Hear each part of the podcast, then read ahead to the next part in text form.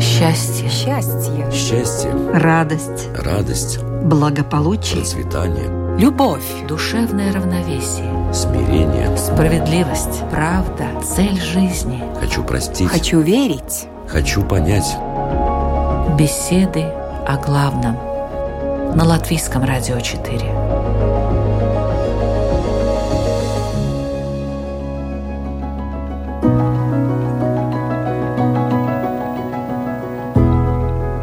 Здравствуйте, уважаемые радиослушатели! В эфире программа «Беседы о главном» в студии Латвийского радио 4 Людмила Вавинска. Наверное, самой известной цитатой из Библии можно назвать «непротивление злу насилием». Там, где говорится о том, что если тебя ударили по одной щеке, надо подставить и другую. В Нагорной проповеди указывается и еще несколько важных моментов, которые могут непросвещенным людям показаться странными и совершенно нелогичными. Напомню слова Иисуса Христа. «Я же говорю вам, злому не протився, но если кто ударит тебя в правую щеку, подставь ему другую. И если кто хочет отсудить у тебя рубаху, отдай ему и плащ. И если кто возложит на тебя повинность сопровождать его на версту, иди с ним две. Тому, кто просит у тебя, дай, и от того, кто хочет у тебя занять, не отворачивайся». Вот такие правила жизни. Так что же, никогда и ни при каких обстоятельствах не стоит отвечать на насилие? Или все же есть иные толкования данного высказывания? Подставлять ли другую щеку? И зачем это делать? Говорим об этом сегодня в программе «Беседы о главном» с православным священником Павлом Пелевиным. Добрый день. Добрый день, здравствуйте. И представителем учения Адвайта Веданта, практикующим буддистом Ансисом Юргисом Стабингисом. Здравствуйте. Добрый день. Непротивление злу насилием. Такая тема, и мы начинаем.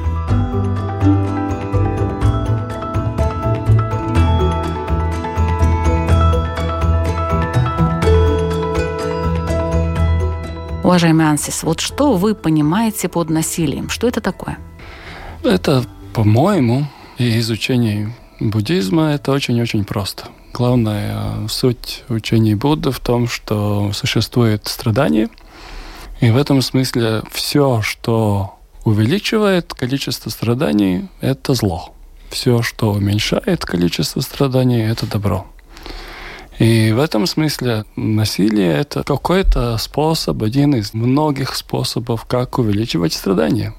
То есть или над собой, или над другим, или словами, или руками, или делами, или деньгами, или там тысяч способов. Но в принципе это как один способ, когда кто-то другим увеличивает общий объем страданий. В православии, уважаемый Павел? Ну, если мы посмотрим на само слово «насилие» в русском языке, то его центром, корнем является слово «сила». То есть здесь идет речь о применении силы. И насилие – это неразрывно связано с принуждением, то есть принуждение кого-либо к каким-либо поступкам силы.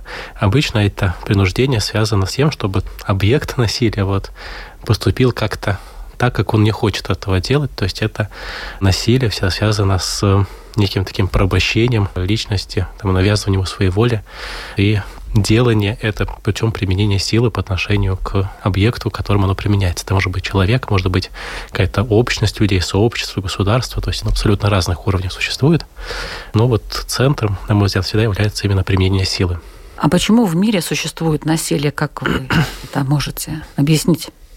Ну, если мы обратимся к какому-то святоотеческому учению, которое вот на эту тему что-либо рассказывает, то причиной существования любого греха является, ну, любого вот формы какой-то несправедливости в этом мире, в том числе и насилия, является грехопадение человека, потому что как только люди попадают из рая в реальность такой земной жизни, то сразу же появляется и насилие. То есть уже дети Адама и Евы, Каин и Авель, как мы знаем, они совершают вот это вот первое событие, связанное с убийством, то есть это первое проявление насилия в Священном Писании. И получается, что насилие – это следствие несовершенства человека, следствие его греховности, и как и равным образом, как и, в принципе, любые другие наклонности, которые проявляются под воздействием греха. Ну, то есть насилие неизбежно в человеческом обществе? В человеческом обществе, которое существует здесь на Земле, безусловно. То есть как только человек оказывается в условиях земной реальности, он сразу же начинает прибегать к насилию как форме такого установления контроля над окружающими. Поэтому мы всегда там собираемся в какие-то общества, там собираемся в государство, пытаясь как-то это насилие каким-то образом упорядочить. Хотя каждый из нас может в себе это насилие преодолеть по отношению к другим людям. И если мы вспомним, что главнейшей заповедью Христа является необходимость возлюбить ближнего, то если мы любим кого-то, то как мы можем применять к нему насилие? Поэтому такая некоторая цель, может быть, христианина – это преодолеть насилие в самом себе, дабы вот эта вот потребность принуждать кого-то к чему-либо, либо как-то утверждаться за счет другого человека, она в нас исчезла, и мы бы ее уже в себе не испытывали. Адвайта Виданта такого же мнения? Жизнь человека невозможна без насилия? Это не совсем так, это возможно.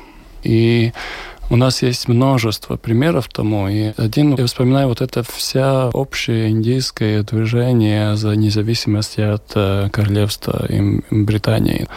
И там главный принцип – это ахимса, это не насилие против насилия. Но это была очень большая катастрофа гуманистическая, но в принципе это было не побить э, британцев, не выгнать их, а просто сделать так, чтобы они захотели сами уйти, не насильственными методами. Но каким и это образом вообще можно было сделать? Можно почитать историю, как Ганди это все совершил. И это было основано на очень-очень глубоких духовных учениях. То есть это не было просто так. Это был не только как такая техника или метод, но они говорили, мы хотим независимость, но мы не будем за ее платить насилием над другими людьми. Несмотря на то, что это британцы, которые нас угнетали и так далее, и так далее. И это им удалось. Так что есть такая возможность.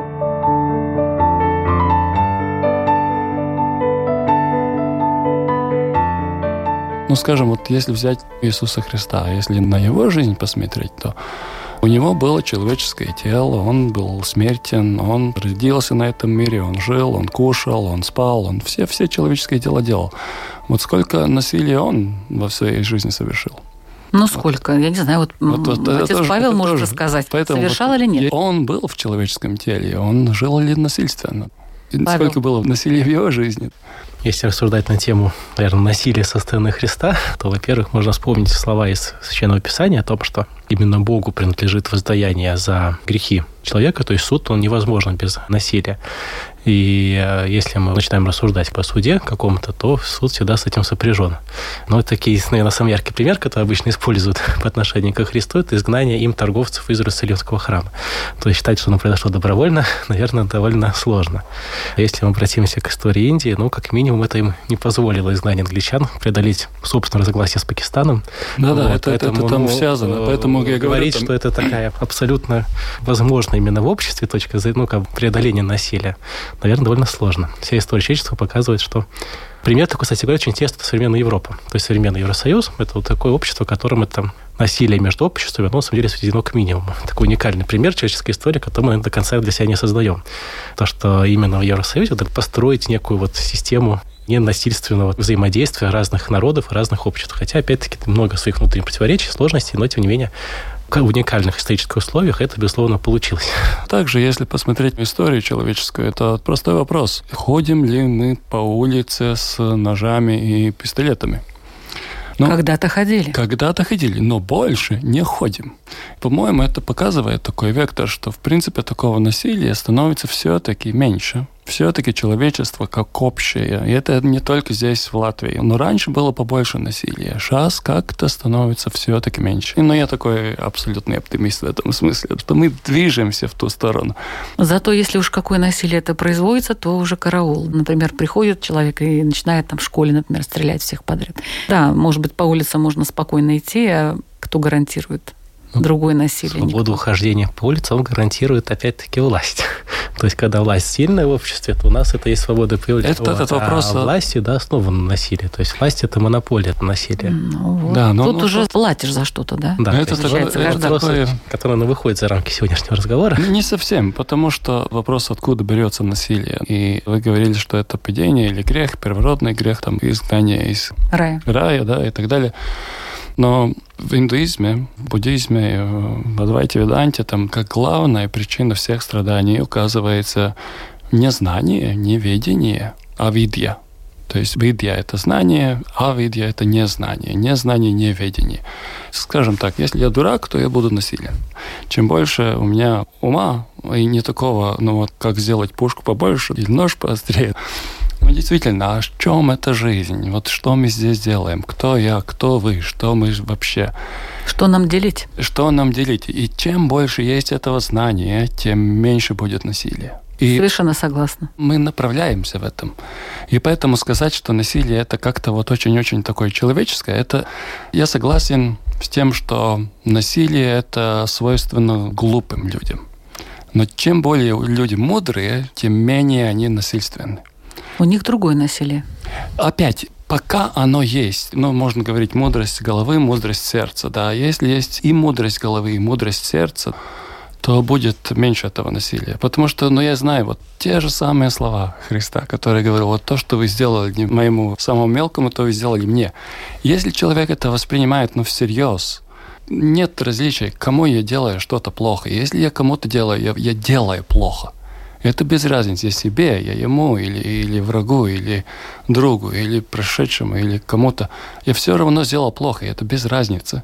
И когда вот такое понимание наступает, вот я буду стараться максимально, максимально не, не избегать. И если у меня есть ум, то я найду методы, как избегать этого. Преодоление насилия возможно через любовь. То есть любовь является центром проповеди Христа, это то, на чем она основана.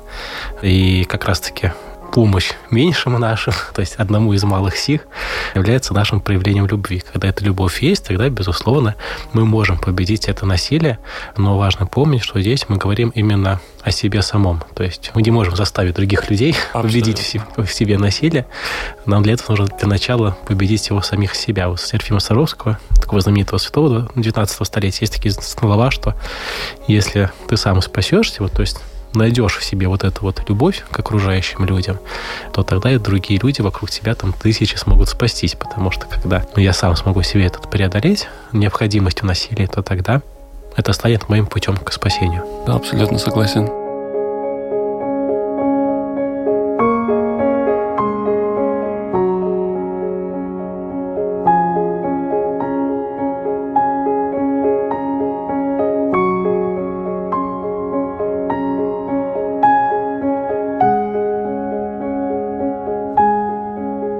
Есть такой принцип адекватного возмездия. Пока мы еще живем, как вы сами подтвердили, в обществе, где насилие существует, то люди пытаются каким-то образом это насилие в какие-то рамки, какую-то систему ввести, чтобы это вообще беспредела не было, чтобы все-таки каким-то цивилизованным способом решать вопросы. И вот э, адекватное возмездие.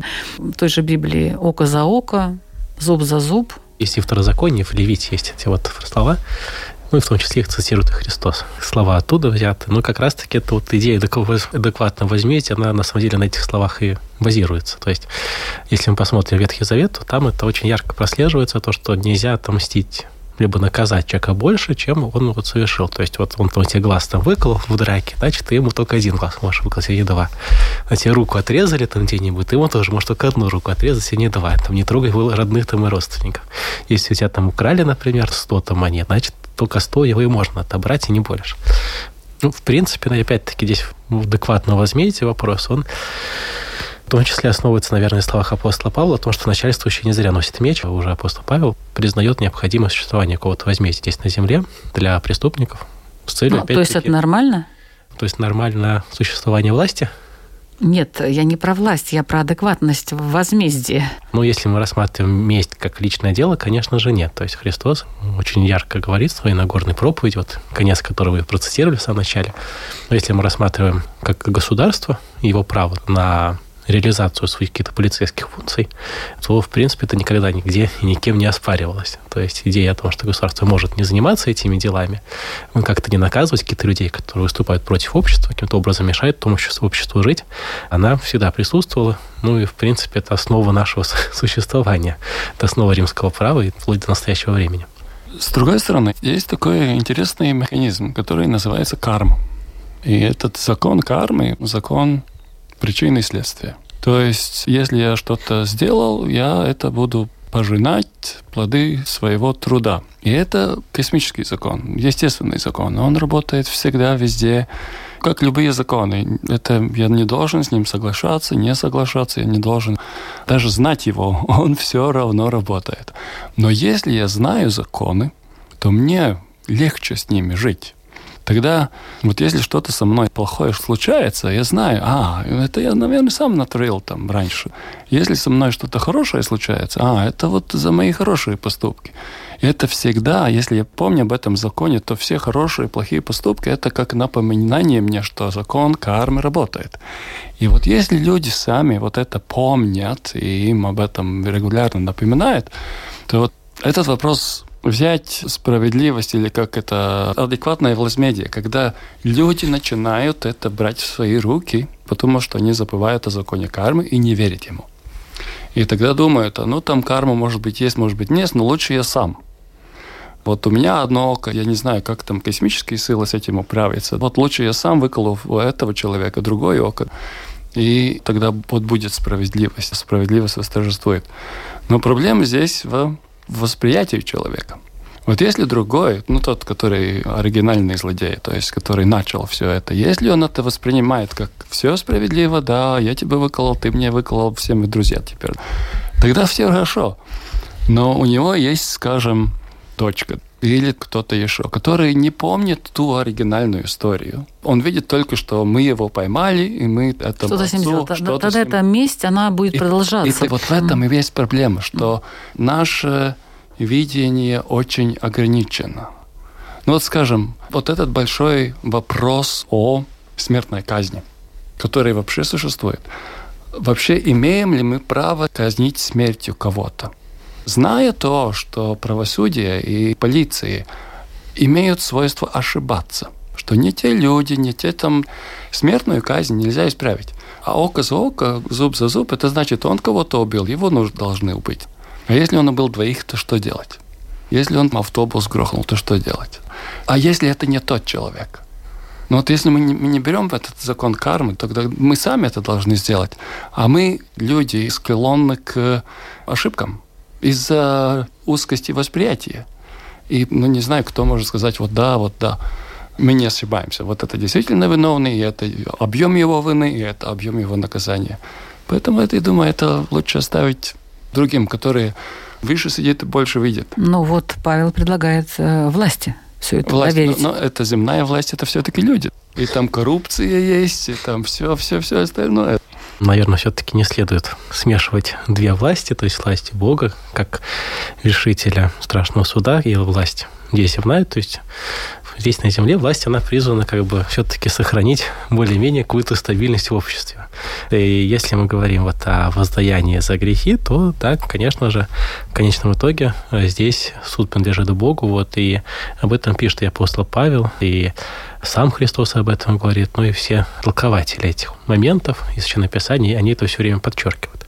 Но все-таки мы живем в обществе, которое должно действовать по своим законам, и Ходя за рамки этих законов, мы обычно все-таки задеваем окружающих. все-таки законы, них, насколько бы они несовершенно не были, они призваны ограничить нашу свободу так, чтобы мы не мешали законы. другим. Да, поэтому здесь право государства на свое вот какое-то применение силы, но, конечно же, не оспаривается равным образом, как и то, что конечное воздаяние грешнику, как вот личности, принадлежит именно Богу.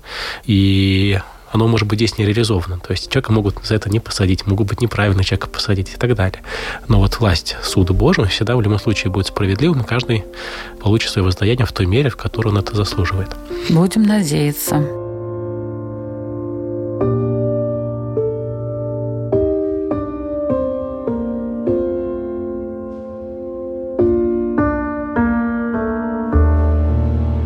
Я напоминаю, что вы слушаете программу «Беседы о главном».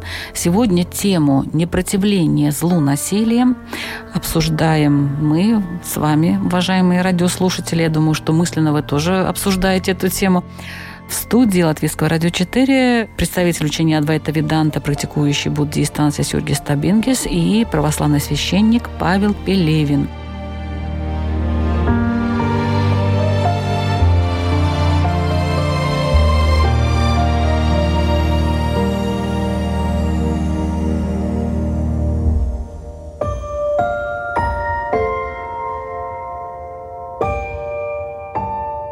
Некоторые люди на себе испытывают насилие, но даже не понимают, что это происходит. Бывает такое, правда? Не знаю. Если они не понимают, то Да. вот вопрос. Насилие ли это, да? Это насилие, да. Вот, поэтому я хочу узнать у вас, по каким признакам можно опознать зло. Не будем говорить слово насилие, это как уже затертое такое слово зло. По каким признакам можно опознать зло? Давайте с Павла начнем. Наверное, все-таки, если возьмем православную традицию, то обычно зло является грехом.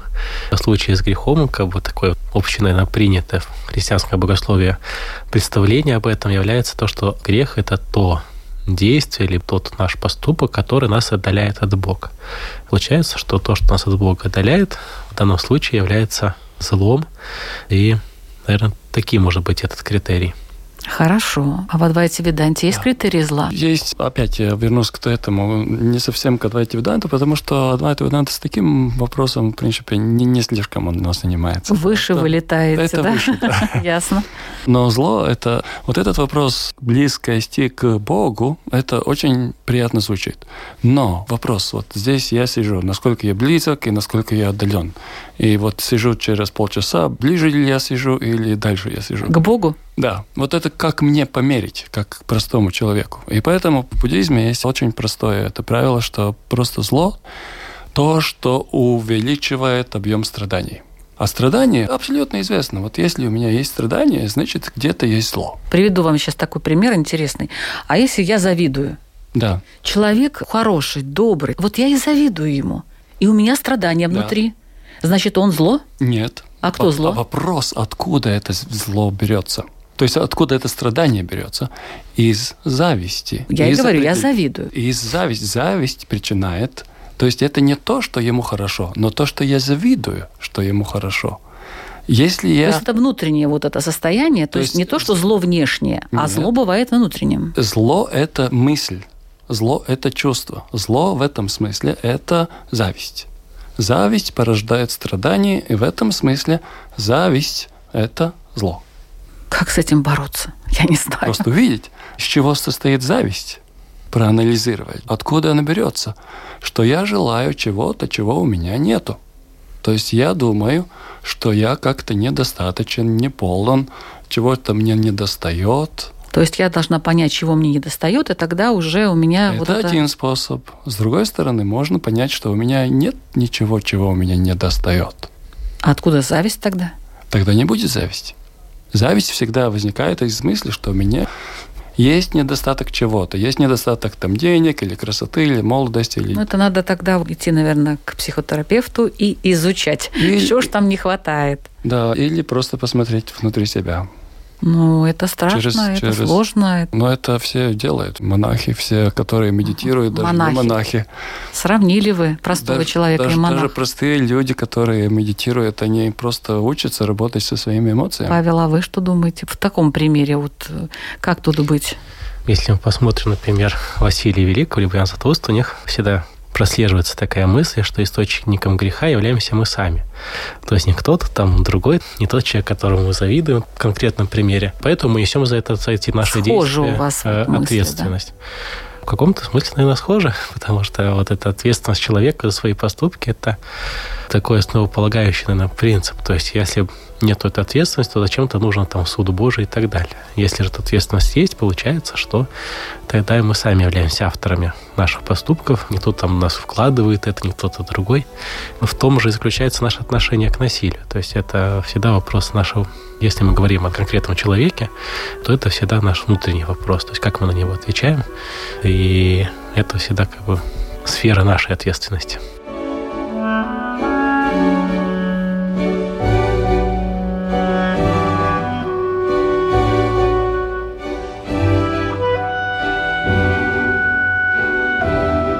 Есть ли у человека право на защиту себя и своей собственности? Если вопрос повседневный и такой юридический, то на это отвечает Уголовный кодекс и все такие остальные. Но мы Если- здесь в беседах о главном немножечко по-другому по-другому, смотрим. если по-другому, то другой вопрос стоит задать. То есть кто я, кого я собираюсь защищать, и что мое, и по какому принципу я это присвоил. Понять, как это все происходит. И это самые глубокие вопросы. Кто я на самом деле? И вот здесь начинается Адвайт Ведант. Кто я? И когда я понимаю окончательный ответ на этот вопрос, когда я нахожу, то этот вопрос, ваш вопрос, он не то что отвечается, он исчезает. То есть он становится несущественным. Понятно. А что православие об этом может сказать? Если мы посмотрим на каноническое право церковное, вот, там есть ну, различные наказания, там епитимии духовные, то есть за какие-то грехи, совершенные человеком. В том числе есть и епитимия за убийство, например. По правилам Василия Великого она составляет 20 лет для человека, то есть в протяжении 20 лет человек не может причащаться, совершивший убийство. Независимо от того, защищал ли он себя. Нет, да? Это вот э, первый аспект. Но так. у этого правила есть такой следующий как бы, пункт, который предусматривает, что если это убийство было совершено в рамках самозащиты, либо там защиты своей семьи, либо своего имущества от какого-то нападения, то тогда этот срок снижается до 10 лет общий. При этом только 3 года человек не может участвовать в службах, а 7 лет он может приходить на службы, там, исповедоваться, но не может именно причащаться. Причем э, в случае, например, если там речь идет о воинах, которые участвуя на действиях, то им только рекомендовано три года не ходить в храм, но не является обязательным. Поэтому каноническое право, оно как бы это разграничивает возможность человека самозащиты и защиты своей собственности вот от, наоборот, посягательства на чужую какую-то собственность, чужую жизнь. Ну, интересная арифметика, правда? Там 20 или 10 как бы туда-сюда.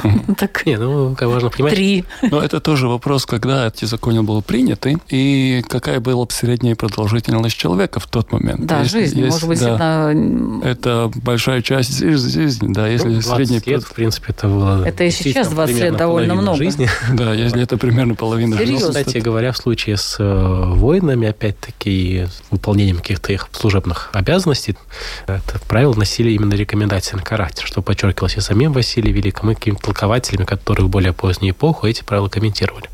И самооборона, опять-таки, важно понимать, что церковь всегда живет в обществе. То есть, э, Но опять этот вопрос, вот это, это людские законы или это божеские законы? Или это в посередине, случае, это церковные самооборона, законы? самооборона – это вопрос, наверное, все-таки именно людских законов. Нам Скорее не, всего, не да. защищаться, это... если нас другой человек нападает, то правила церковные не запрещают в руки брать оружие священнослужителям либо монашествующим.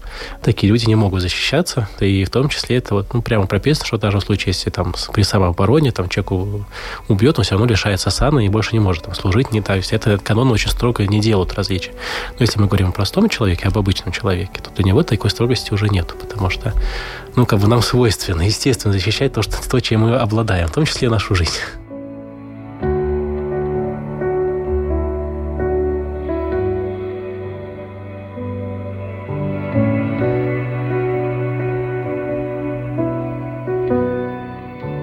Какова перспектива обиженного человека? Как он должен действовать? В случае с обиженным человеком можно вспомнить слова апостола Павла, который говорит, что на обидящего при суде Божьем будут высыпан горшок с горящими углями.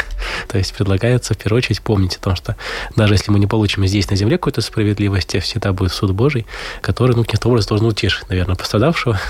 Но... Э, лучше не обижаться. Лучше не обижаться. Это в православии. Да, и в Адвайте Веданте. Но если кто-то меня обижает, он не может это сделать, если я не обижаюсь. То есть он может говорить все, что угодно, если я не обижаюсь, я не буду обижен. То есть он может быть обидчиком, но если я не обижаюсь, то ничего не произойдет. Поэтому моя обида – это мое дело. Сам себя глупости сделает из-за незнания. Кто одерживает э, нравственную победу? Вот э, два человека. Один на другим совершает насилие. Закон кармы, он очень простой. Это физическое действие в внешнем мире. Это самый менее важный уровень действия. Это вопрос, как я думаю, как я чувствую на то, что я делаю. Если я кого-то нечаянно убил, то это одна карма. Если я порыва страсти убил, это другая карма. Если я хладнокровно распрониловал и убийство, это третья карма. Но если я не убивал, но я сижу, улыбаюсь, говорю, но внутри я тысячи раз его убил, то это самая худшая карма. Православие. Победу одерживает тот, над кем совершено насилие в случае прощения. Если он это... Это нравственная победа. Нравственная да? победа, об этом говорится и в Священном Писании, и в толкованиях на эту тему. Так, вопрос такой. Не является ли непротивление злу вообще неким видом пассивности, трусости, слабости характера? Ну, так остальные, наверное, воспринимают. Если мы говорим на таком личном уровне, то, безусловно, гораздо сложнее не ответить на насилие какой-то вот реакции своей насильственной, а попытаться каким-то образом все равно сохранить если не любовь, то хотя бы какое-то доброе отношение к своему обидчику. Это, безусловно, гораздо сложнее. Поэтому это, как минимум, не должно являться пассивностью. Ни слабостью, ни трусостью. Вот. Но да? в случае, если мы говорим об обществе, то, конечно, там тогда уже законы действуют несколько по-другому и без элементов государства мы с вами не выживем. Поэтому в данном случае существование там армии, других институтов насилия, оно как бы воспринимается как должность, такая необходимость, которая существует в нашем мире. Ну вот есть же еще компании такие вот подростков, где тоже как бы без насилия не обходится. В данном случае все-таки это скорее вопрос личных взаимоотношений. Личных взаимоотношений. Уже, да, Один его... другому в нос дал, и тот ему ответил, потом друзья. Вот в, в этом случае мы, конечно же, действуем на уровне, то есть если мы не отвечаем на это насилие, то тогда для нас это, это является нравственной победой. Если же мы отвечаем на это насилие своим насилием, то тогда вот это вот Клубок насилие, оно постепенно да. вот, заувеличивается, вот, mm-hmm. в него вовлекаются все новые и новые люди. И это ну, никогда не приводит ни к чему хорошему. Трус не способен прощать. Если он прощает, он уже не трус. То есть это намного больше внутренней силы. Это не внешняя, это внутренняя сила. Прощать — это очень большая внутренняя сила способность прощать. То есть это не слабость характера, не, не какая-то пассивность, а это умение работать над своими эмоциями. Да, это, опять, здесь можно со стороны выглядеть по-разному, потому что может говорить, вот он такой маленький, маленький, слабый, я, я трусливый, я, я знаю, что я с этим не справлюсь, поэтому я буду его прощать. Но это манипуляция. Я, я обманываю и себя, и других. А внутри все кипит. Истинно простить – это не физическая сила, это внутренняя сила.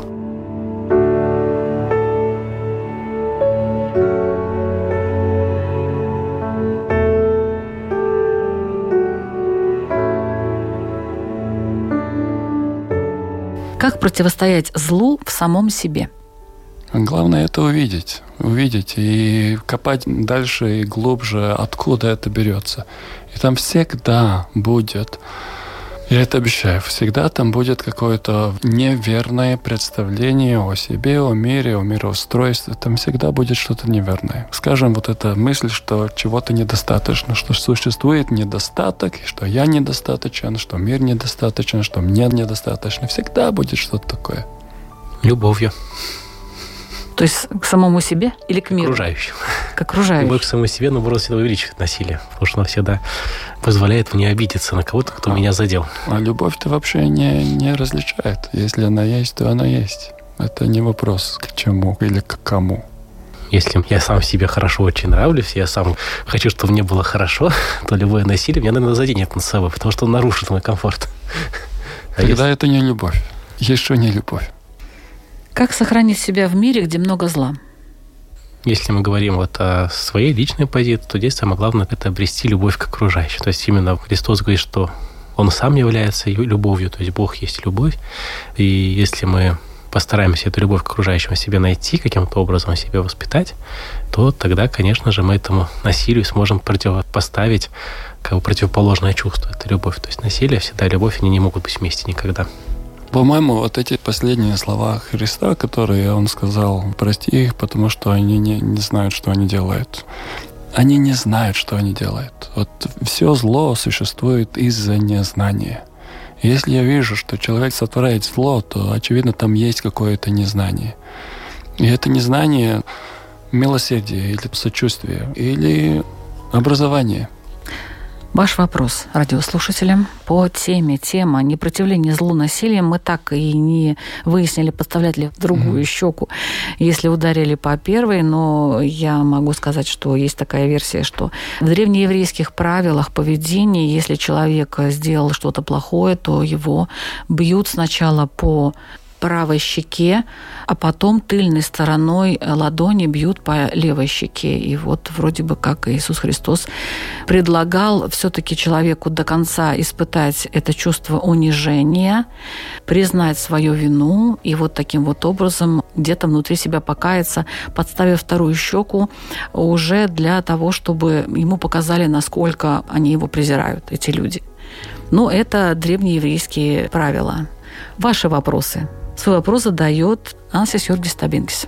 У меня скорее даже не вопрос, у меня такое предложение, что в психологии известно, и не только в психологии, что на английском это звучит hurt people, hurt people. То есть люди, которые имеют опыт насилия, они продолжают это насилие. То есть если они получили насилие, они будут давать, давать дальше насилие. И вот этот вопрос к размышлению, вот насколько я способен остановить это у себя, в себе. Я получил какое-то насилие, но я не буду его давать дальше. Своим детям, другим людям.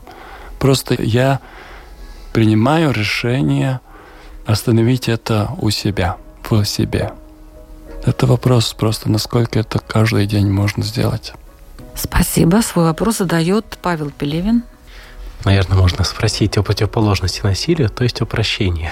Готовы ли мы простить и прощаем ли мы тех людей, которые нас чем-то обидели или задели, и поразмышлять на тему прощения. Спасибо. Это была программа «Беседы о главном».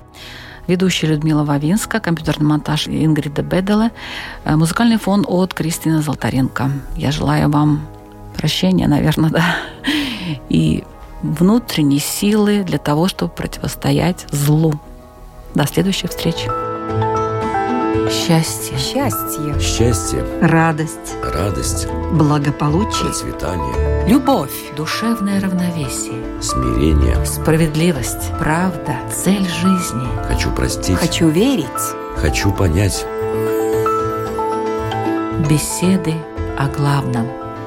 На Латвийском радио 4.